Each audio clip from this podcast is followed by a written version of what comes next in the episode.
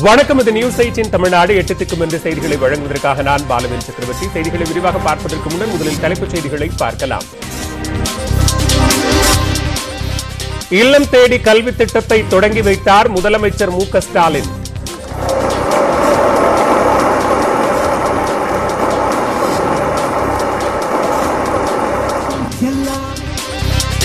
ஓய்வு பெற்ற ஆசிரியர்கள் படித்த இளைஞர்கள் திட்டத்தில் இணைய அழைப்பு.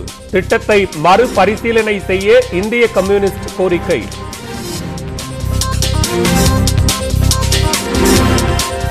தமிழ்நாட்டில் கட்சியின் ஆட்சி நடைபெறவில்லை இனத்தின் ஆட்சி நடக்கிறது. முதலமைச்சர் மு க ஸ்டாலின் பெருமிதம்.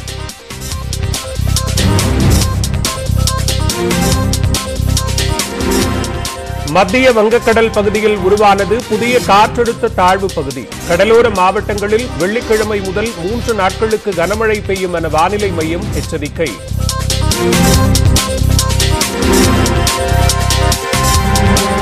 சசிகலா பற்றி ஓ பன்னீர்செல்வம் சரியாகவே பேசியுள்ளார். அமமுக பொதுச் செயலாளர் டிடிவி தினகரன் கருத்து. ஓபிஎஸ் கூறியதில் என்ன தவறு என அதிமுக வழிகாட்டு குழு உறுப்பினர் ஜேசிடி பிரபாகர் கேள்வி.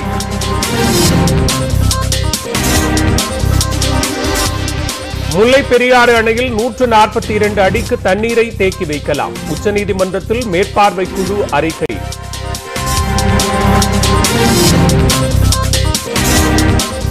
பெகாசஸ் ஒட்டுக்கேட்பு விவகாரத்தில் மத்திய அரசுக்கு பின்னடைவு. விசாரணை நடத்த நிபுணர் குழு அமைத்தது உச்சநீதிமன்றம். நாடாளுமன்றத்தில் மீண்டும் பெகாசஸ் பிரச்சனை எழுப்பப்படும் என ராகுல் காந்தி அறிவிப்பு. டோக்கியோ ஒலிம்பிக்கில் தங்கம் வென்ற நீரஜ் சோப்ரா கேல் ரத்னா விருதுக்கு பரிந்துரை. ஷிகர் தவான் பவானி தேவி உள்ளிட்டோர் அர்ஜுனா விருதுக்கு பரிந்துரை.